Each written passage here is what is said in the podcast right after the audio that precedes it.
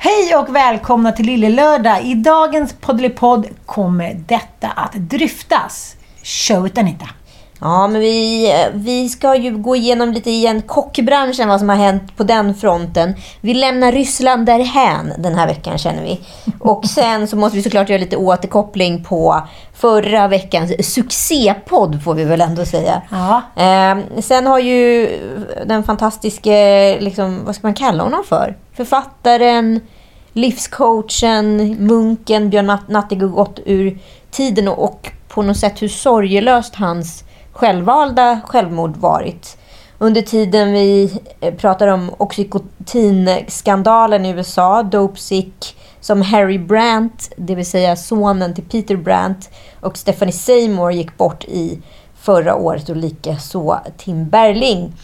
Även känd som Avicii. Ja, det är väl en bra repertoar. Deras eh, liksom, ofrivilliga självmord, att det finns en stor skillnad i de två. Nu kör vi!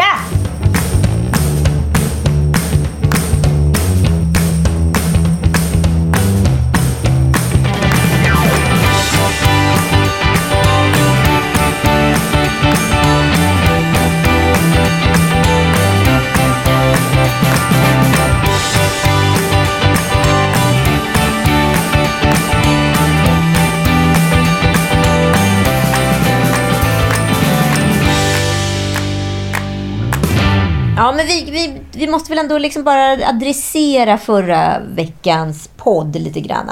Ja. Med, med att det blev ju en riktig liksom, succépodd. Precis, vi pratade alltså eh, om huruvida eh, utvecklingen av att lägga sig under kniven är bra eller dålig. Jag tycker att under kniven är kanske lite fel uttryck för vad vi pratade om. Vi pratade ju om skönhetsindustrin och var går gränsen? Är det, går gränsen vid att färga håret? Eller vad, varför är vissa saker godkända och andra inte? Och så vidare. Och att det fria mal, valet måste stå fritt och inte vara liksom döma så hårt. Jag hörde liksom en person som sa i förra veckan att eh, här, men om, om du gör så, så är det ju upp till dig. Men jag tycker inte det. Och att man kanske ska lägga bort det där, den personliga reflektionen i det. Sen har många väninnor hört av sig till mig och sagt så här, nej, vet du vad Anita, jag har faktiskt inte gjort någonting. Så att vi kanske, jag kanske ska revidera att det är 100% som har fixat sig här i, i Stockholms innerstad. Jaha, okej, just det, det sa du ja. Mm, utan snarare okej. så här, men det vi kan konstatera är väl i alla fall att det är mer ovanligt idag att vara ofixad än fixad. Och det är ju en eh, utveckling i sig, om man säger så. Ja, precis. Rätt eller fel, inte upp till mig att avgöra. Precis, men eh, man får väl... Det finns ju inga evidens. Utan det, man får gå på tjej, på feeling. det är ju lite liksom... Det är ju mainstream, men när man pratar om det på det sättet som du också gjorde på din story. Du, du frågade ju vad triggar er? Och sen så la du bland annat upp eh, Pau. Eh, Paus kropp då och fixade utseende. Och sen Carolina Gynnings. Och här pratade vi om någonting som jag tycker är väldigt intressant. Att skönhet och klass alltid... Eh, man har alltid liksom tittat med ett mer skonsamt öga på skönhet i, liksom i, i överklassen. Att säga, nej men de är inte fixade. Och så här, hon ser ut så. Hon har bra gener. Alltså, Ja, men att det, är liksom, att det finns två typer av olika utseenden och idealen ser väl olika ut. Precis. Men, men jag, jag tror ändå så här att, att det här att, Jag tyckte det var så jäkla kul det där att män tror att så här, hur vi än ser ut så, så är det så vi ser ut. är det tutta eller rumpa eller liksom rynkfria vid 63? Nej, då är det så man ser ut. Och det är ju ändå...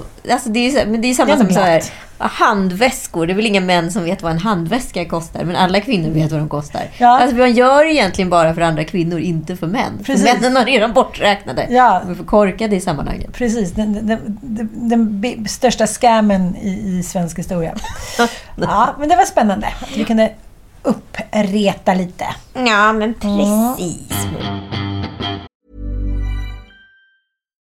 Millions of people have lost weight with personalized plans from Noom, like Evan, who can't stand salads and still lost 50 pounds. Salads, generally, for most people, are the easy button, right? For me, that wasn't an option. I never really was a salad guy. That's just not who I am. But Noom worked for me.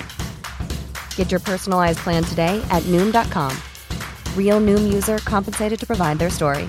In four weeks, the typical Noom user can expect to lose one to two pounds per week. Individual results may vary. Ready to pop the question? The jewelers at BlueNile.com have got sparkle down to a science with beautiful lab grown diamonds worthy of your most brilliant moments. Their lab grown diamonds are independently graded and guaranteed identical to natural diamonds, and they're ready to ship to your door. Go to BlueNile.com and use promo code LISTEN to get $50 off your purchase of $500 or more. That's code LISTEN at BlueNile.com for $50 off. BlueNile.com code LISTEN. Annars då? Jo, men annars bra. Hur hade du det i- natt på selfiehotellet själv? Selfie i, i dubbel bemärkelse. Nej, men jag försökte tvinga dit dig, men, Men det... det här är det sjukaste med dig. Att du så här börjar, du börjar liksom alltid fel ände. Mm. Du börjar alltid fel ände. Du börjar med att så här, prata med ett hotell, hitta på en historia om att du och jag eventuellt ska sova där, eller Sanna Rundell och du. Och sen ställer du frågan och så blir du skitirriterad på mig för att jag inte kan. Hade det inte varit bättre Vill tror jag med vi kan säga. Vill tror jag. Nej, men vi kan väl bara berätta om det. Det är ju alltså det ABBA-hotellet. Ja, det är det det är. Ja. Okej, jag misstänkte att det var någonstans Och där då är det ett rum där då, som det här Mil- Miljaki, som är ett selfie, selfie-museum. Ja, Dit man kan gå. Bland annat Sofia Wistam har varit där och så kan man ta en massa bilder på sig själv när man klär ut sig i olika selfie-utstyrslar. och det gjorde ju du glatt. Otroligt glatt! Och själv. Det stod en flaska bubbel och... Du borde hitta Selfish-hotellet snarare. Men det är ju lite roligt så här, Det är lite roligt när man helt plötsligt kommer direkt från eh, fläsk och rotmos hemma och lite äktenskapsbröd. Oj!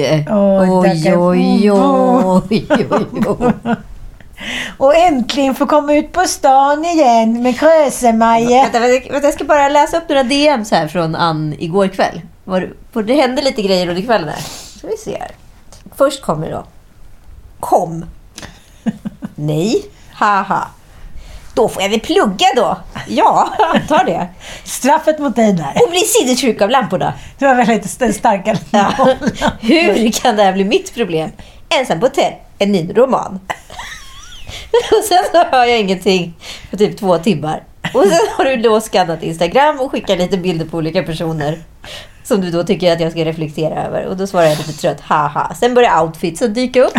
Ja, det är olika outfits. Det var länge sedan. Det var länge sedan. Ja. Mm. Mm, det är Och det, är intressant. det bara rasslar på tangenterna. Hörde hela vägen hit hånar jag lite för. Så här, du känner mig, haha, du känner mig väl. Det finns inga ursäkter som är dåliga nog. Det är sen gammalt. Om du skriver lite hårdare så kommer nog orsaka norrsken. Och så säger du att Nisse Hallberg också har tröttnat på dig vid det här laget. Och Ossian. Bjud mig på fest. Sen kommer klänningar in. Ja, det kommer Ja. klänningar. Jag vill på klänningar. Och så, skriver jag Sveriges jobbigaste kvinna. Det borde delas ut pris på veckobasis. Är det ett stort årligt pris? Men du har skickat tre outfit-bilder redan. Kommer det bli tight? Och en sengångare. Och sen håller du på och smattrar på här Ja, fram okej, till liksom ett på natten. När gick du och dig egentligen? Dömde väl in vid 2.30ish. Ja, det ser man. Otroligt ändå hur, hur oproduktiv en, en hotellvistelse kan vara. Ja, men är inte det där en chimär? Det sa ju Joel om dig också, att när man är själv så blir man så pigg. Det är som alla sinnen öppnar på liksom, som kloaker och råttor springer in där. Att så här, i vanliga fall är man liksom trött och man har haft läggning och man så här, åh, ser lite tvätt och hit och dit. Men helt plötsligt är man ensam på hotell och det är lite som att så här, Jaha, släpp fången loss det i vår. Vad ska vi nu hitta på? Ska vi göra en, eh, en show, en scenshow? Ska vi sticka ut i natten och typ Men är inte det här en ligga med någon? Alltså det, det är en konstig känsla. Känner inte du igen den? Jo, men är det inte en modern tids, vad ska jag säga, ska jag inte säga sjukdom, alltså kval? För att, eh, för att så här, innan telefonen där vi kunde dokumentera vår omvärld kom in i vårt liv så var ju alltid tvåsamheten vår spegling. Och var vi utan tvåsamheten då var vi tvungna att utsättas för oss själva.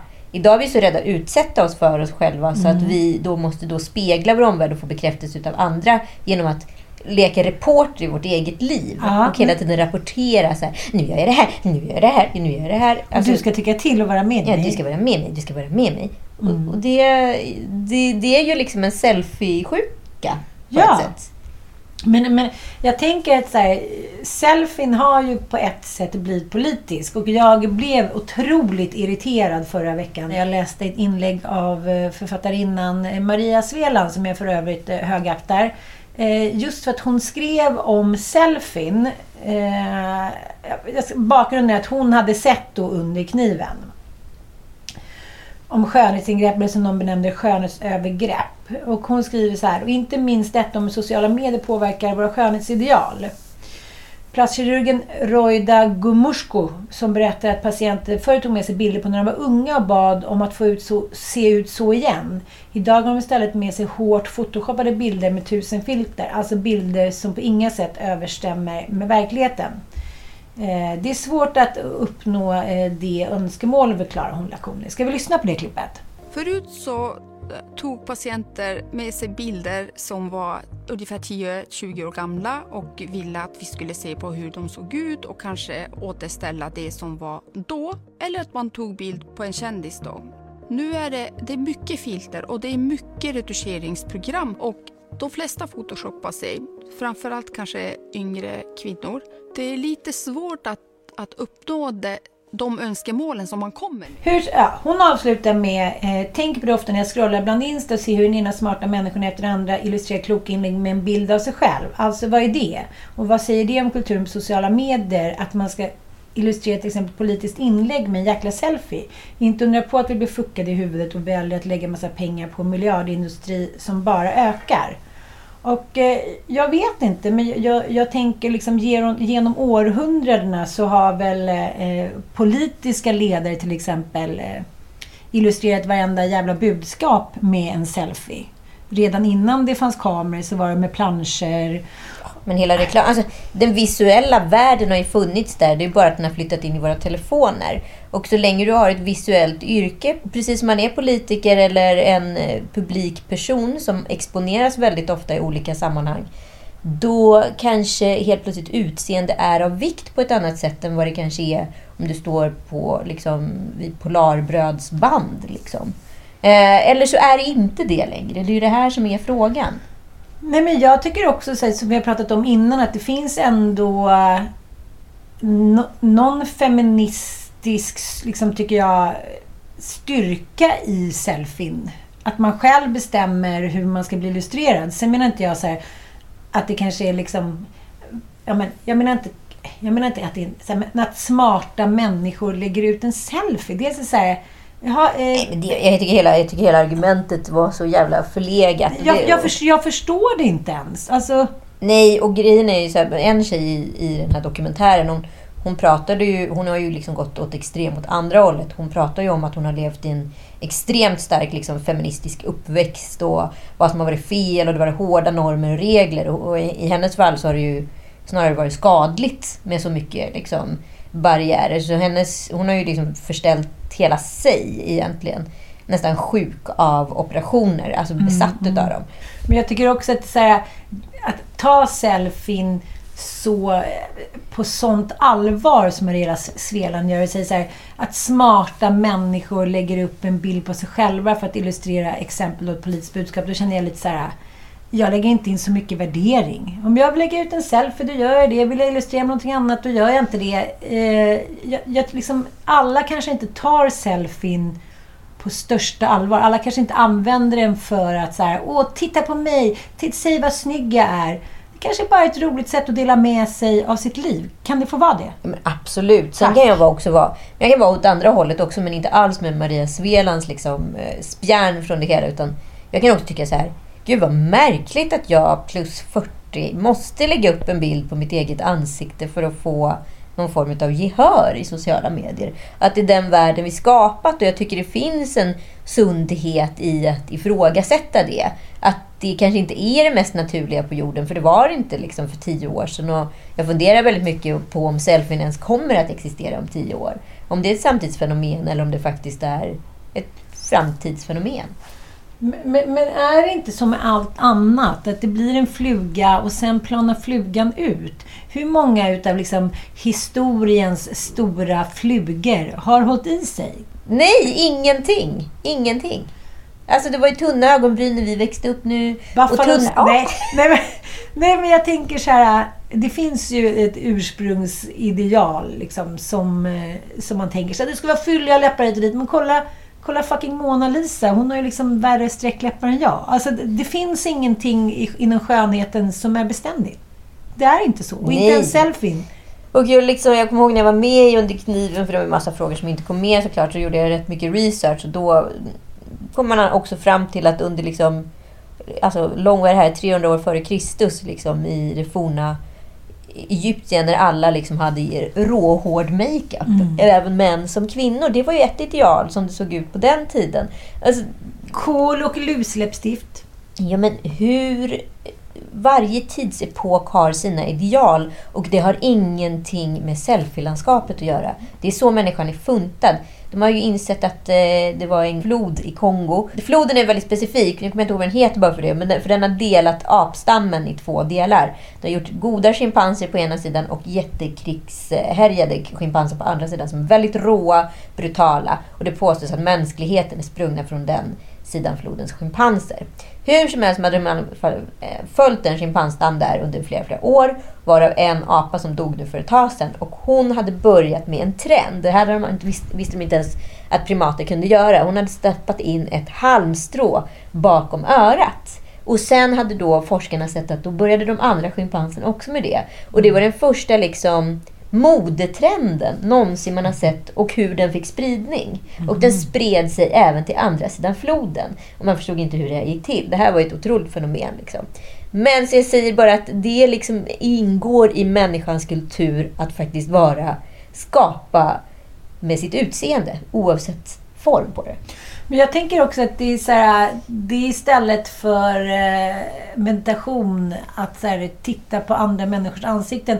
Annars, jag, jag kan inte finna någon annan förklaring till Men det är ju ett samtidsuttryck. Ja, för att, så här, det spelar, det, vi har vi pratat om förut. Om vi lägger ut en bild på Keke Rosberg eller barn, och så här, men då får vi likes. Men om vi lägger ut en snygg bild på oss själva, då får vi mer än dubbelt så många likes. Det finns ju en fascination för det där.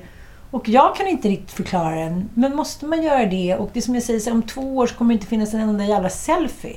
Nej, men jag förstår inte varför vi måste lägga in så mycket politik i det hela tiden. Nej, Kan inte bara saker få vara vad det är och sen är det ett samtidsuttryck och så kommer det förändras om några år. Kommer du ihåg när, vi, när jag var liten? Då satt vi alltid och klippte och klistrade såna här dockor. Mm. Pappersdockor. Man satte på klänningar och det var liksom otroligt stereotypt. Det här kanske är en modern version av det. Jo, fast du slutade ju leka med Barbie och, och klippdockor när du var en viss ålder. Det är som att vi bara skulle fortsätta leka med klippdockor. Den metaforen kanske inte riktigt funkar. Men, men utseende har väl alltid varit liksom en faktor och en maktfaktor. Men varför det kan tror- vi väl konstatera. Kan du, du, du kan, väl ändå, kan du försöka ge någon form av förklaring? Varför har selfien blivit så stora? Grundläggande för att vi har tagit makten över våra liv genom att sätta en telefon med en kamera i handen på. Så att vi har ett mycket större behov av att fota och filma oss själva än vad vi trodde. Det blir ju ett eh, narcissistiskt komplex i det. Vi blir besatta av vår egen spegelbild.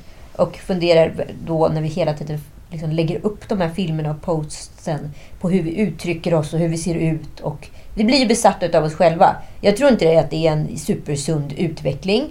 Eh, Men jag är inte säker på att det blir en utveckling. Jag är rätt säker på att det kommer något annat att ta över. Mm. Apbilden. Precis.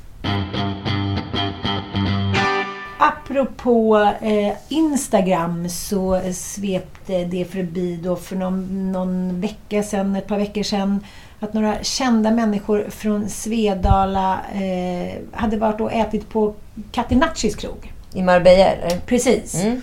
Och eh, han stod med på sin, eh, liksom stod med där och då, maten var så god och han stod med och påsade och sådär.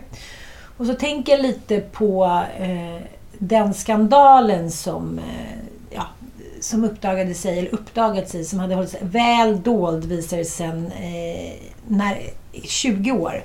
Först var det ETC som kom med nyheten och eh, det fanns ju ingen anmälan på kungens då hovkock Catenacci, utan det fann, men det fanns ju så många vittnesmål ändå. Ja, absolut. Alltså, det är ju liksom... Ja, tillbaka till liksom, ni, och ni som inte har, har lyssnat på Motivpodden än. Utan Nils Bergman kanske ska göra det som då omhuldar den här kungaskandalen som uppdagades för ungefär vad var det, 15 år sedan. Men eh, om den hade kommit efter metoo så hade den kanske störtat hela monarkin, more or less. Eller åtminstone kungen få abdikera. Och den här, liksom, vad ska jag säga, den här tysta överenskommelsen, den, den, liksom, den går ju ut i alla förgreningar som har med hovet att göra på något sätt. Precis.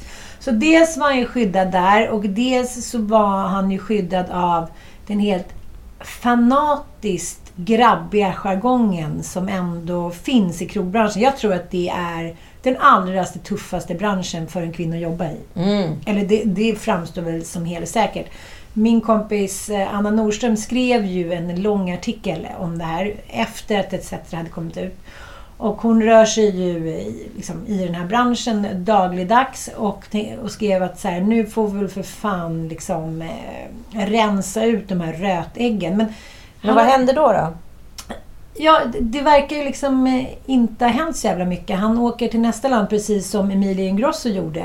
Flyttade till Mallis och öppnade en krog och där satt glada svenskar.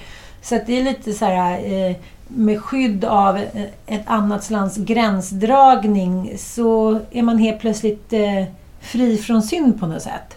Men så tänker jag med det här med att de ska då städa ur eh, den grabbiga branschen. För det som hade hänt var ju att Catenaccis försvar var ju också, men jag hade inte fått ligga på länge och det liksom det var, eh, han hade haft, så här funkade hans system. Om man låg med honom så flyttades man upp ett snäpp i hierarkin. Och det var ju också jättemånga som sa nej till, han, till hans inviter. Då åkte man ju ut eller blev utskälld eller degregerades då till någon form av skitgöra liksom. Men sen när man kollar i den här branschen då och eh, till exempel den senaste omröstningen då om årets eh, kock i branschen då när branschkollegorna eh, får rösta fram då sina liksom, killar. Eh, och då finns det inte en tjej bland de 25 första.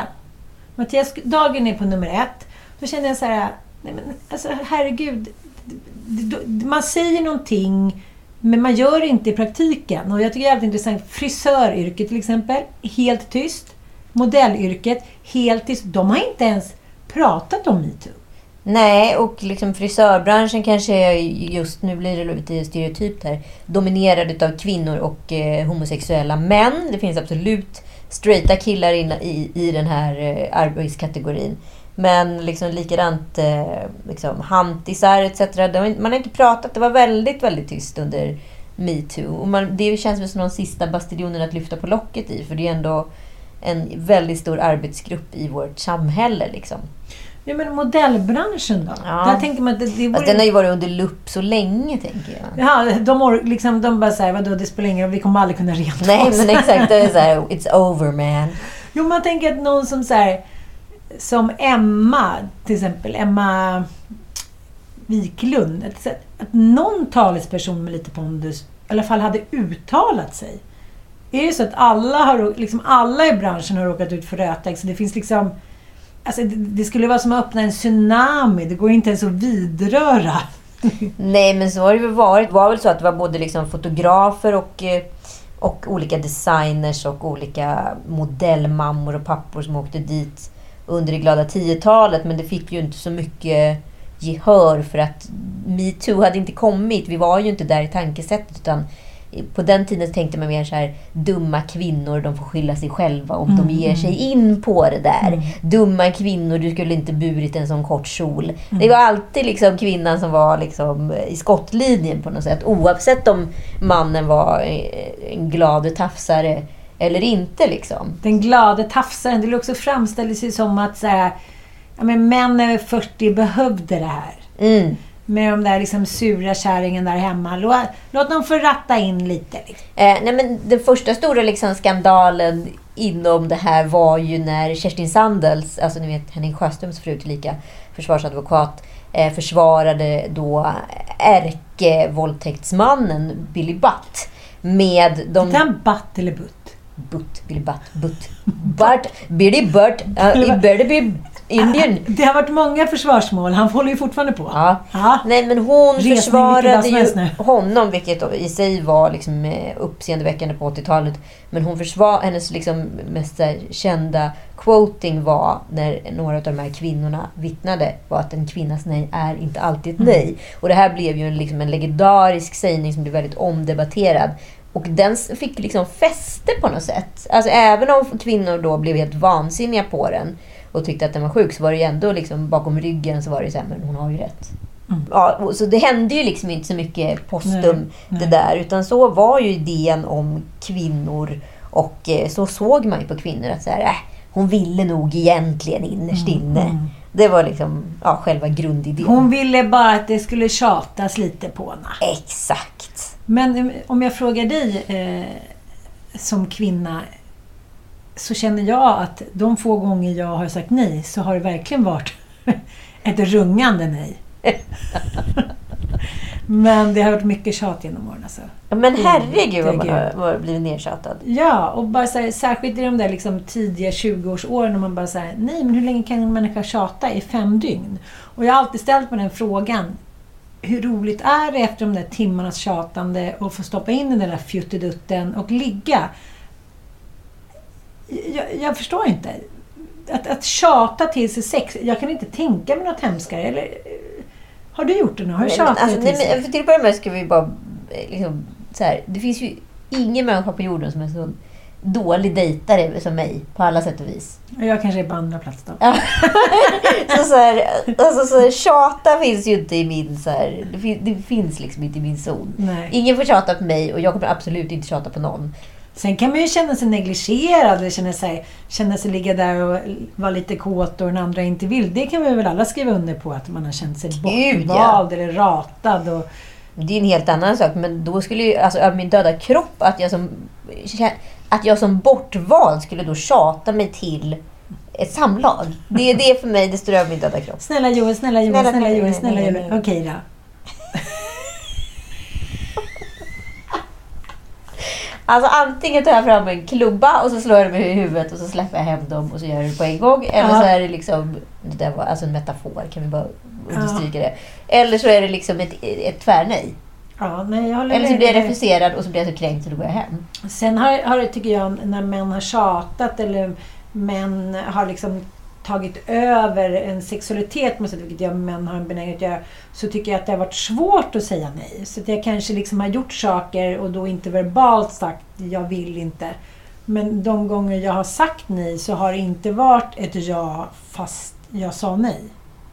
Det är liksom en sån jävla omskrivning Ja. av, av den kvinnliga sexualiteten. Att säga, nej du behöver inte tjata på mig. Jag är sugen så knullar vi, jag är inte sugen så knullar vi inte. Det är inte jättesvårt. Nej men sen förstår jag i vissa fall, nu har ju inte vi varit med, liksom, tidsepoken har ju förändrats. Så jag skulle säga att det fanns ju en tid då gentlemannaskap var att man högaktade kvinnan och kvinnan hade eh, liksom hög respekt hos mannen. Sen kom 70-talet och tvagade bort det där. Och sen omdefinierades det och blev liksom någon form av så här Bert Karlsson eh, gentlemannaskap på 80-talet. Liksom. Med fisar och flås. Ja, och liksom kvinnan då som blev mer som någon form av, eh, ja men vad ska jag säga, ja men hembiträde och liksom tog hand om mannen och ja men jag vet inte, det bara liksom avdemokratiserades hela det där som var det nobla tidigare.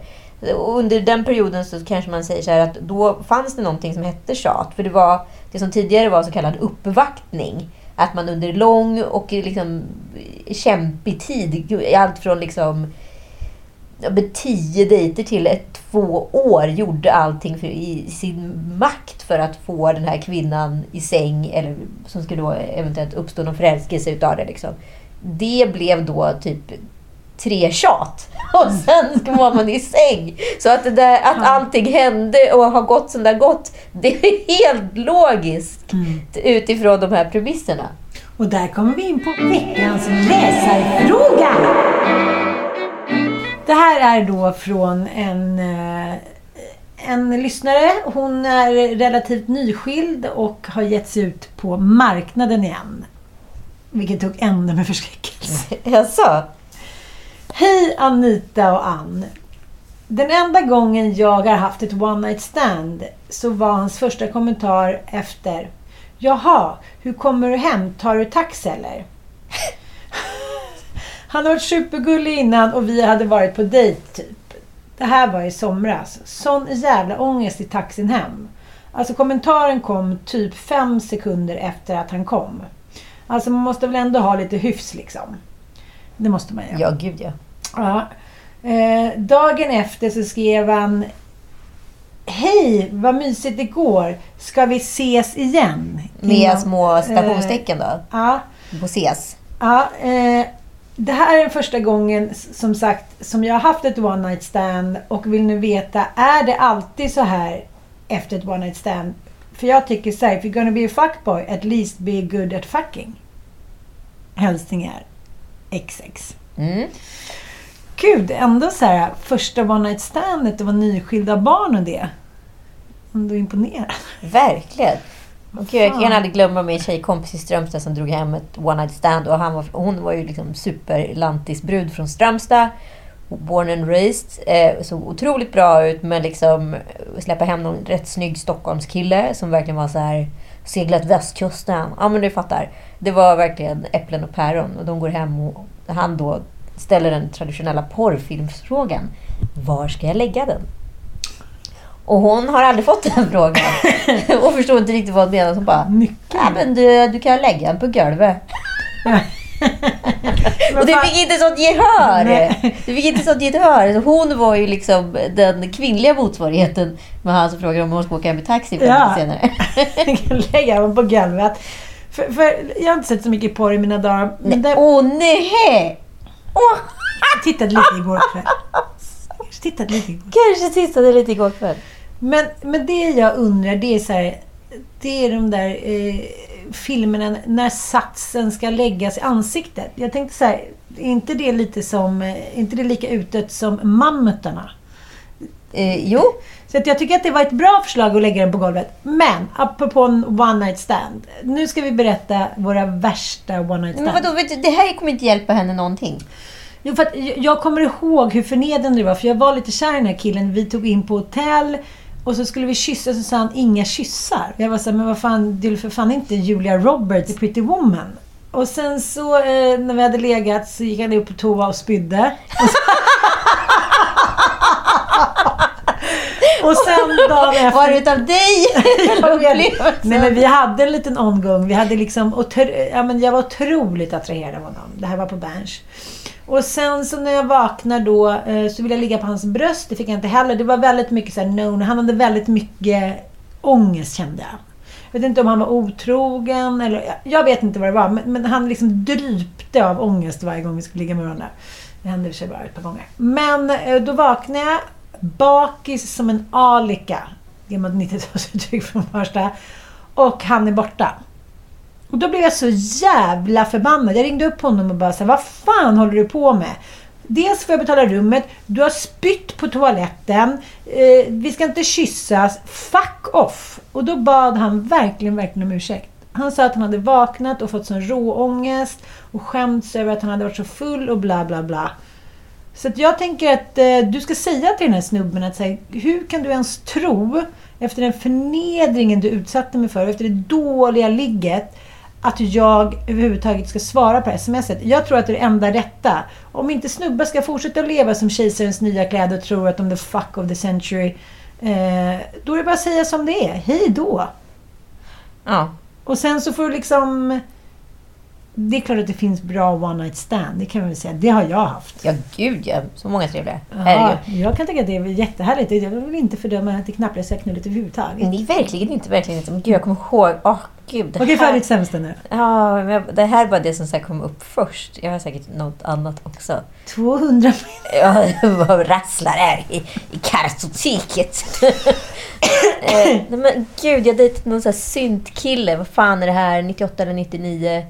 Ehm, och vi gick hem till mig, för jag hade ju egen lägenhet, vilket var lite udda på den tiden. Bostads, egen bostadsrätt. Ja, ordning och reda. Ordning och reda på fröken. Eh, och han var, du vet, så här lång, späd, tunn som en tråd. Du har alltid haft olika kissmak. Han var jättesnygg i ansiktet. Likblek såklart. Och rätt så här tafatt. Du vet, Ja. som inte liksom tar på en, inte gör någonting och är förmodligen jättenervös. Men säger inte det. Och man Sätter händer. Nej men ja, liksom allt. Och sen så vill han också så här ses igen. Nej, men... Och då blir det liksom ett mercy fuck av det. Ja, jag fattar. Ja, men du fattar. Men vad då? Gjorde du ett mercy fuck gång två eller menar du att det var det redan gång ett? Nej, jag gjorde mercy fuck gånger två. Nej, men, hade väl inget bättre för mig någon kväll, antar jag. här kommer dropphandeln. Svetta loss på tuttarna. Åh, tänkte men det, det trodde jag liksom skulle uppicka mig själv lite. Men tänkte jag så här, men han kanske blir bättre nu. Han kanske var så nervös första gången. Och så blev han inte, typ- så blev inte det. Det blir aldrig bättre. Nej. Det, och det är också ett råd till dig som ska, det, det blir inte bättre. Nej. De, de har det. Sen kan, behöver inte tekniken vara fullfinad. De kan, fullfin, förfinad. De kanske virvlar lite med handen på klittan och sådär. Men, men, men man märker ju direkt. Virvlar med handen på me. Visp. Mycket dåligt sex. Och det läste jag i någon ny eh, forskning också. Att svenska kvinnor är extremt missnöjda med sitt sexliv. Oj. Ja, nej men svenska män är ju... Jag tror att det är vida känt att de är dåliga i sängen. Är de det? Är de det verkligen? Det vet jag inte. Det har du ju aldrig varit med en kulturarbetare. Det hör jag. Hey, I'm Ryan Reynolds. At Mint Mobile, we like to do the opposite of what Big Wireless does. They charge you a lot, we charge you a little. So naturally, when they announced they'd be raising their prices due to inflation, we decided to deflate our prices due to not hating you.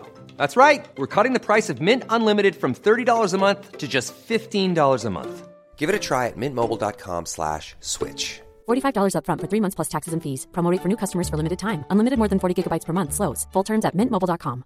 Many of us have those stubborn pounds that seem impossible to lose, no matter how good we eat or how hard we work out. My solution is PlushCare. PlushCare is a leading telehealth provider with doctors who are there for you day and night to partner with you in your weight loss journey. They can prescribe FDA-approved weight loss medications like Wagovi and Zepbound for those who qualify. Plus, they accept most insurance plans. To get started, visit plushcare.com slash weight loss. That's plushcare.com slash weight loss.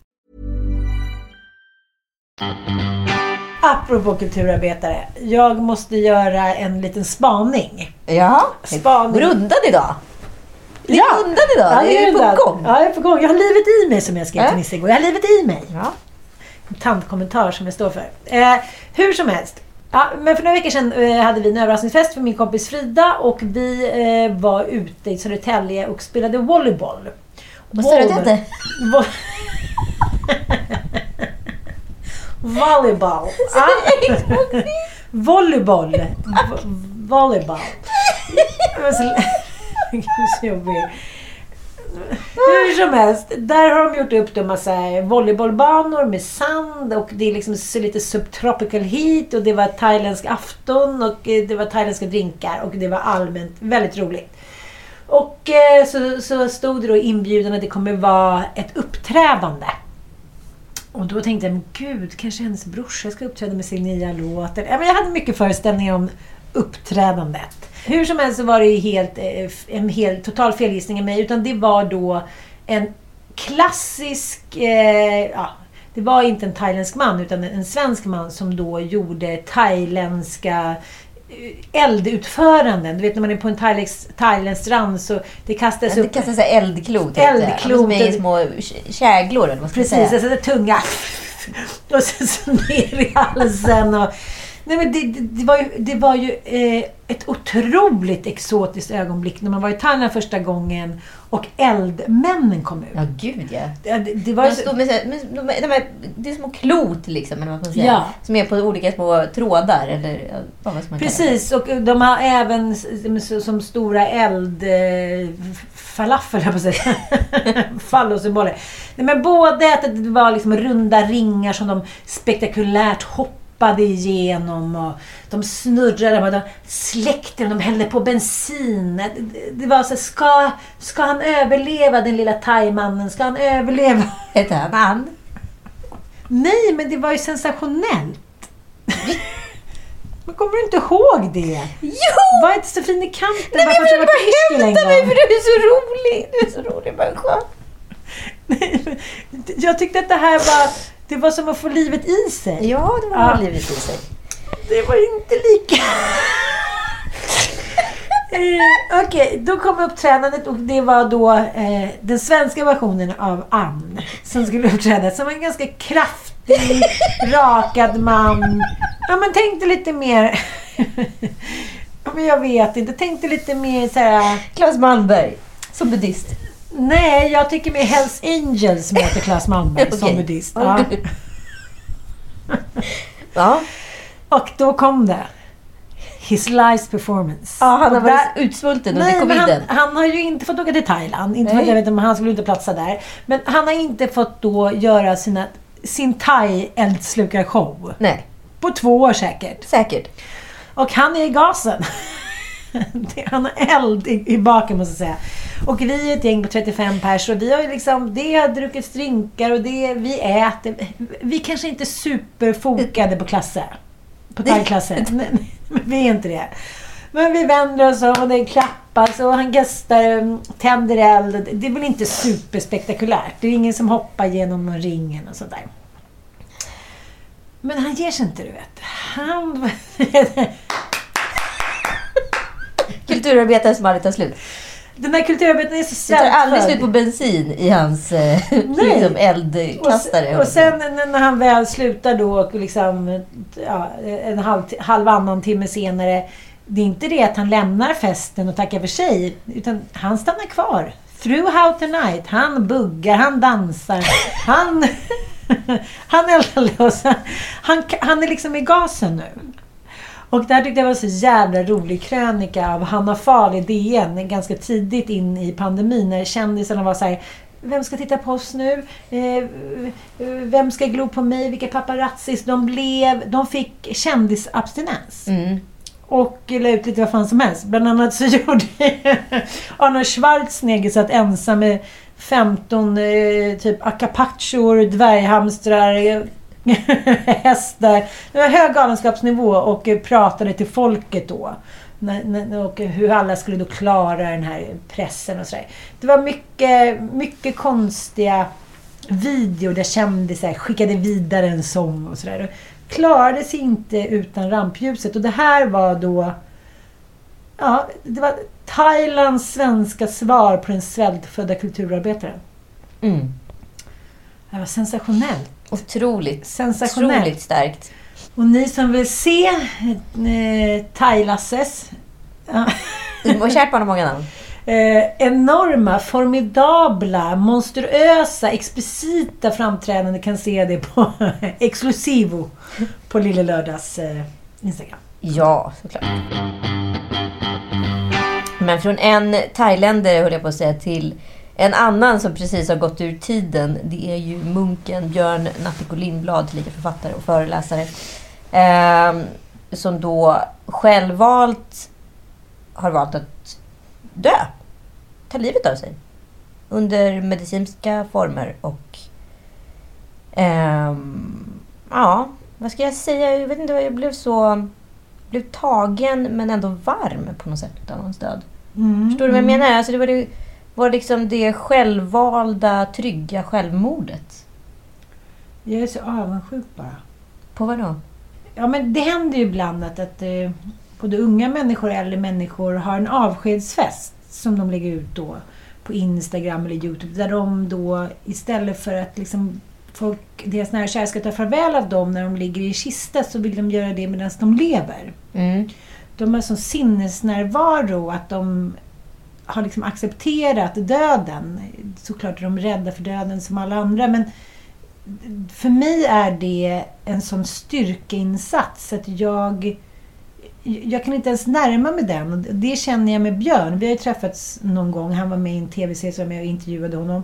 Och hans extrema värme och liksom ex extrema intelligens är ju väldigt påtaglig. Därför har han blivit älskad av så många människor. Men, men han hade ju en avskedsfest här för några veckor sedan. Ja, det var i november i Göteborg. Precis, och nu så eh, la han ut då så här, om, om ni läser det här så har jag redan försvunnit. Det, det är ju någonting, tycker jag, sagoaktigt. Det är så här, sagan om ringen, konungens folk. Det är liksom en stor mans sista avsked. Och jag, jag, eh, jag tycker att det som du säger, det finns något varmt och fantastiskt och enkelt i det här. Liksom, att man... Det frivilliga självmordet. Liksom. Precis. Eh. Men, men jag, jag, jag kan inte ens relatera en milli, milli, milli, millimeter. Nej, jag kan inte heller relatera, men det fanns någonting i det här som liksom öppnade upp någonting hos mig i den här otroligt sekulariserade världen vi tror. Och vi går fortfarande omkring och tror på någon form av gud som är en arketyp för något som vi för länge sedan lämnat. Och med den döden så är ju döden något svart och tragiskt och mörkt och livet som slutar. Och här blev det på något sätt en Nangiala. Förstår du vad jag menar? Döden blev någonting varmt och omhuldande var min upplevelse. För någon som har varit sargad och lidit. Alltså, det blev någonting fint att få välja sin egen sorti.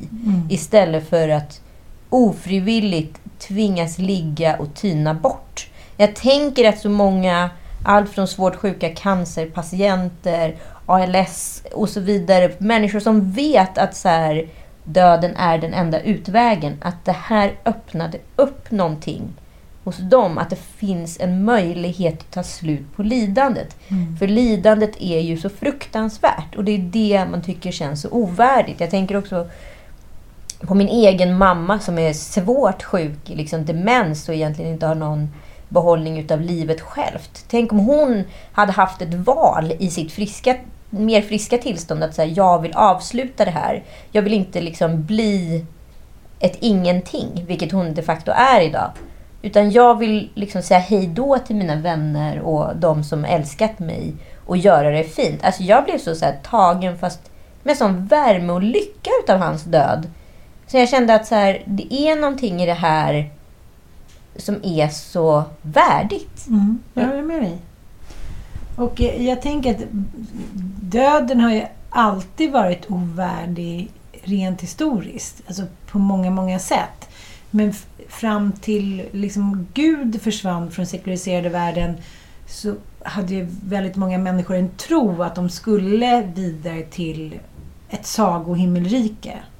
Och man stod vid pärleporten och så stod djävulen på ena sidan och Gud på andra och var liksom du har gjort bra ifrån dig lilla Märta. Du får komma in om pärleporten. Sätta på dig vita säken och sluta du jobba. Alltså, Precis. Den är ju så liksom konstruerad efter våra förhållanden till världen, hur den var då ur kanske det sv- svenska bondesamhället. Eller hur svår, nu ska man äntligen få vila. Och det var här var belöningen. Fast det var ju, ja, du levt dåligt i livet, du kommer du åka ner i helvetet, du kommer brinna, det kommer inte vara kul ändå. Alltså, men alltså, det, det här var ju så ondskefullt. Ja, liksom. att, så här, han- att djävulen kan ta det. finns en- så förenat med sån jävla skräck att dö. Han har ju, tror jag, gjort liksom mer än vad någon annan svensk har gjort för Han är ju en konung. döden. Ja. Han är en konung som har varit ute på ett fälttåg under Mm. två års tid och tagit hej då och farväl av sina trupp, trupper och sina länder som Mm. han har liksom varit kung i. Och nu har kungen valt att somna in och han gör det med största värdighet. Och det är så fantastiskt på något sätt. Jag hoppas verkligen att liksom Lex Nattico kan sätta igång en intressant diskussion som kan leda till något bättre och något värdigare för människor som lider. Eh, rent medicinskt och politiskt. Och sen ska vi prata om den andra delen utav det här rätt svåra ämnet som är den ofrivillig, det ofrivilliga självmordet. Jag såg här efter jul eh, Dope Sick med Michael Keaton i huvudrollen som går på eh, Disney+. Och eh, Dope Sick handlar alltså om opioidskandalen som var i USA för ungefär tio år sedan. Och det handlar ju om Williamson i West Virginia. En ganska liksom liten schabbig gruvstad med ungefär 3000 medborgare där liksom kolgruvan var nedlagd och arbetslösheten skyhög. Men folk var rätt eh, happy-go-lucky trots allt. Det var liksom klart att det fanns sina problem. Men sen opioiden Oxycontin, eh, Oxycontin som man säger på engelska, eh, liksom kom till byn. Så skrevs under tre års tid 21 miljoner narkotikaklassade smärtpiller ut. Och man gav alltså det här eh, till människor som, allt, som hade tandlärk, eh, tandvärk, alltså motsvarande en Alvedon, receptbelagd Alvedon. Ska vi förklara vad eh, en sån här tablett består av? Ja, det kan jag. Oxycontin är alltså den liksom starkast beroendeframkallande liksom, opiaten inom läkemedel som finns. Man, man har då påstått att eh, den inte är beroendeframkallande men istället så ökar man tab tablettmängden och styrkan och man fyller på hela tiden så att du ska ta en tablett då var tolfte timme men oftast får du besvär och behov av tab tabletten tidigare.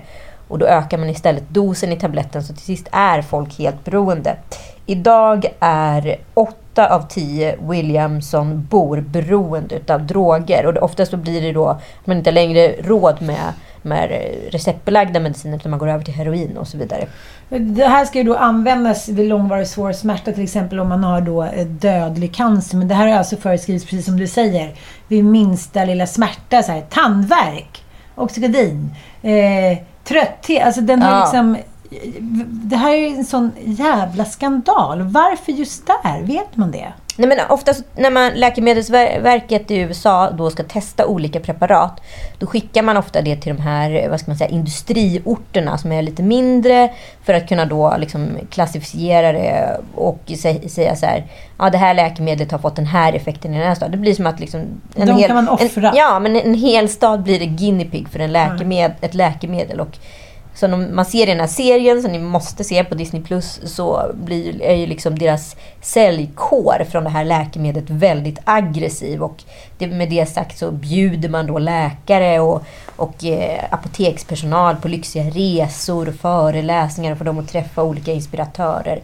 Man har anställt liksom eh, tunga chefer vid FDA, det vill säga så här Läkemedelsverket i USA, direkt till, eh, till sitt eh, bolag. Så att det är väl klart att det har funnits liksom mutor under bordet, även om det har varit svårt att bevisa.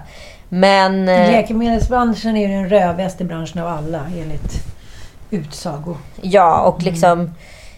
Ja, läkare är ju jättepigga och glada på att skriva ut saker som spiral idag och för, förespråkar det. Vi vet inte vad det, varför man, det ligger bakom istället för varför det ska alltid vara kvinnor som skyddar sig, varför det inte män och så vidare. Det har vi inte heller någon förklaring på, men vi vet vilka som sitter och bestämmer inom läkemedelsbranschen, i alla fall vilket kön de har. Eh, och så vidare. Så, så det här är liksom en riktigt, riktigt bra spelad eh, dokumentär skulle man väl kunna säga. Nej men hur som helst, den här serien har ju fått, liksom, fått jättemycket uppmärksamhet i USA och eh, 450 000 amerikaner har ju alltså dött till följd utav Oxycontin. Och det är ju allt från liksom högt uppsatta personer till liksom eh, svårarbetarklass som alla blivit beroende och dött. Och eh, vi har ju själva ett eh, jättekänt fall i Sverige utav en oxykotinberoende. Tim Bergling heter han, även känd som Avicii. Det var den medicinen han fick utskriven efter sin mjältoperation och han blev starkt beroende utav den här. Och det pratas väldigt mycket om den i Tim-boken som eh, just nu är aktuell. För ett år sedan dog även Harry Brandt, 24 år gammal. Eh, modell, också tillika son till eh, supermodellen Stephanie Seymour och hennes miljardär Peter Brandt, konsthandlare. Han dog på sin 24, strax efter sin 24-årsdag, två dagar innan rehab. Och orsaken gick de ut med direkt efter dödsfallet. Det var ett beroende utav receptbelagd medicin. Det här, så att om vi nu pratar om självmord så är ju det ofrivilliga och frivilliga självmordet två olika saker. Att dö av en överdos eller i Tims fall ta livet av sig på grund av ett beroende och en smärta. Vad, jag, jag, jag, det är så svårt att orientera sig här. Man vill ju inte att unga människor ska dö utav ett beroende överhuvudtaget. Jag kan inte ens föreställa mig den smärtan att behöva begrava sitt barn som förälder. Nej, men jag tycker att det finns också så jävla lite kunskap. Opiater har ju ställt till det för liksom, eh, vår värld sedan 60-talet. Och när det- liksom dök upp på marknaden. Och det liksom... Det omprogrammerar ju synapserna i hjärnan så synapserna slutar. De tvättar ju bort din egen personlighet och skapar liksom en fiktiv personlighet som blir en beroende karaktär. Det liksom, tar lång tid efter ett sånt här beroende att programmera tillbaka dig. Nu börjar man hitta liksom ett sätt man kan göra det på med traditionell rehab, liksom med samtalsterapi och liksom, eh, sätta in antabus. Det funkar inte, utan det är en helt annan typ av behandling när det kommer till liksom, receptbelagd medicin. Opiater, djävulens påfund alltså. Men liksom, jag, jag, så, jag känner mig så här, jag känner mig så stärkt utav liksom Björns sätt att ta avsked.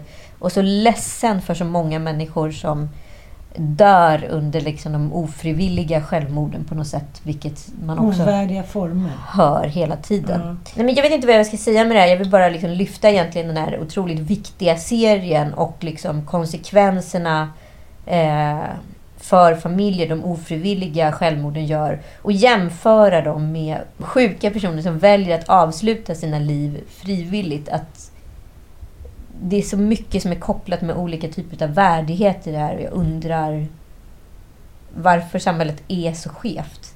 Då får vi hoppas att din sista önskan Björn, Lex Natilko, eh, kommer verkställas om inte allt för lång tid. Så att alla människor faktiskt eh, in i döden får välja ett eh, värdigt avslut. Precis. Och eh, just när det kommer till opiater så tror jag att man måste också vara noga med vad man petar i för medicin oavsett vilken läkare det är som skriver ut det. Man vet aldrig orsakerna bakom. Anledningen varför vi liksom så här blev så drabbad av eh, de här två olika döden var för att jag, idag så la Stephanie Seymour upp eh, att det är ett år sedan då hennes eh, älskade son, eh, her beautiful boy, gick liksom bort under de här tragiska omständigheterna. Och samma dag fick jag också reda på att Björn hade dött. Så att det blev så starkt, det blev så en otrolig kontrast mellan de här Mm, två mm, mm. sakerna. Och jag kände att liksom det som det ord som fastnade i mig på något sätt, det var ju liksom värdigheten. Alltså att, att, att man kunde gå på ett sätt som Björn har gjort och Mm. tvingas gå på ett sätt som Harry har gått. Att det är så monumentalt stor skillnad. Så ja, jag vet inte, jag ville bara ha en liten tid för eftertanke tror jag. Imagine